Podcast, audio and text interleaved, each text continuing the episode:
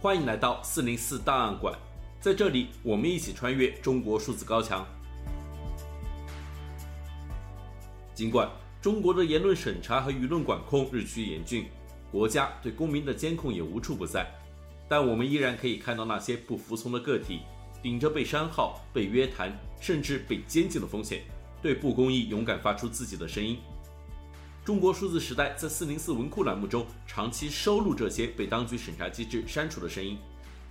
本期节目，我们选读过去一周中引起舆论关注的三篇四零四文章。刚刚过去的十月十三日是北京四通桥抗议事件一周年纪念日。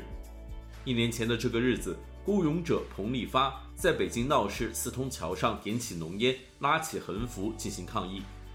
他的勇敢激励了更多的抗争者走上街头，反对中共当局统治。在四通桥抗议一周年之际，我们再次选读来自微信公众号“不从”发布的一首纪念勇者彭丽发的诗《那个时刻》。诗中写道：“这就是你生活的全部意义。从森林中选出一片最特别的树叶，作为一滴水落进平静的油锅，成为那个浓烟滚滚的时刻。”因为受够了夜晚，就变成火炬，你举起了真正的自己。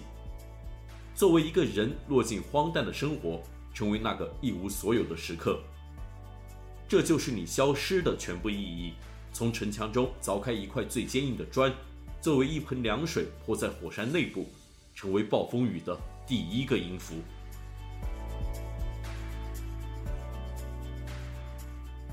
第二篇文章。我们来关注由基本常识发布的《南开的大学生可真厉害呀》，创立了中式科学。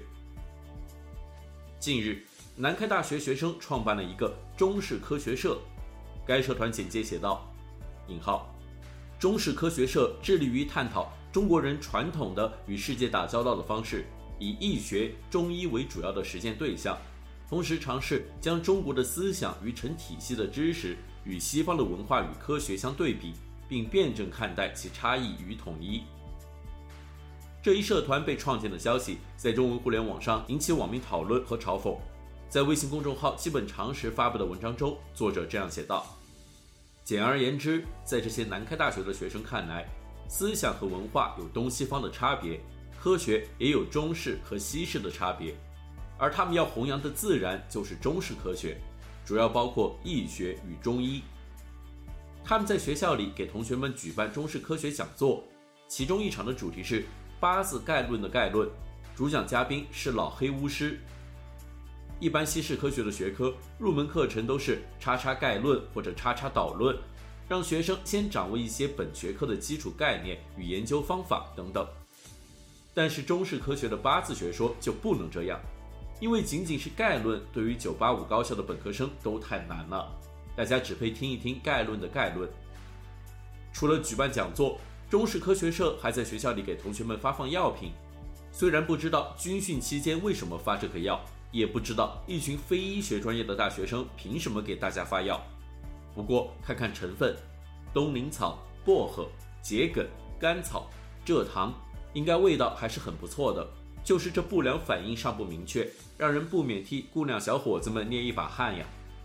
发药和传播中式科学的事业虽然不能只做一次，为了长期推广，中式科学社还自筹自建了药房，库存相当丰富，也相当大胆。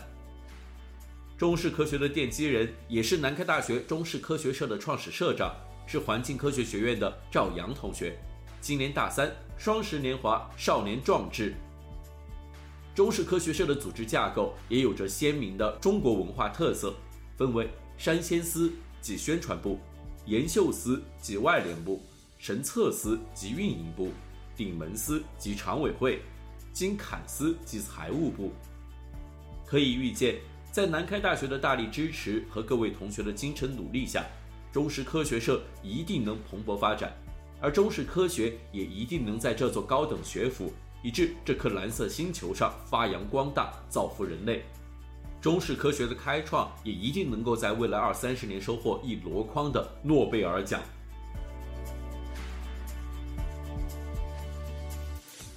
最后，我们来关注由微信公众号木西说所发布的文章。近日，香港演员周润发在韩国参加釜山国际电影节时，发表对中国电影审查的看法。他的言论在海内外引发讨论。在微信公众号木西说发布的文章中，作者这样写道：“假期里没有什么大的娱乐活动，印象比较深的还是张艺谋的新作《坚如磐石》。一些有阅历的人会知道，这部电影取材很多真实事件，可以看得出来，老谋子拍得很谨慎。”但为了最后能公映，不得不补拍、删减很多画面。据不少看过内部学习版的观众说，原片近三个小时，和现在的公映版相比，删改了很多。也正是这些删改，让一部本来可能的佳作，变成了豆瓣评分仅有六点四的烂尾片。张国立在面对观众某个隐喻提问的时候，如此回答：“引号，本来，算了，不说了。有一种烂尾叫主动烂尾。”因为建得太好，可能会影响市场规则。几天后，中国的一位影帝周润发参加了韩国的电影节，在面对记者采访时，他说：“引号，韩国电影最大的竞争力在于其创作的自由和丰富的素材，还有可能是韩国政府的支持，以及他们的自由度很大，所以他们的创作思想会很宽。有好多题材我都觉得很惊讶，哇，他们都够胆拍这些。”当一个地区停滞不前时，有其他地区在领风骚走得更远，是一件令人振奋的事情。我们现在有很多限制，电影人的处境很难，但其实来讲，我们也会尽力创作展现香港精神的电影，这是我们的目标。But honestly, we will try our best to do our Hong Kong spirits movie. This is our goal. But somehow. Up to 1997, the a lot of different things change, you know. So we have to uh, pay attention to our government, the direction, you know. This is important. 当前的文化市场真的迫切需要繁荣，需要一些有深度、有广度的作品出来。而如果我们的文化生活总是局限于一些莫名其妙的热搜，一些鸡毛蒜皮的娱乐化小事。忽略了真正的痛点，而不是深挖为什么现代文明理念还没能深入人心的原因，那最后的结局一定是文化生活的萎靡，内容肤浅化，内涵空洞化，内心浮躁化，三脚猫的功夫都能被捧成梨园名家。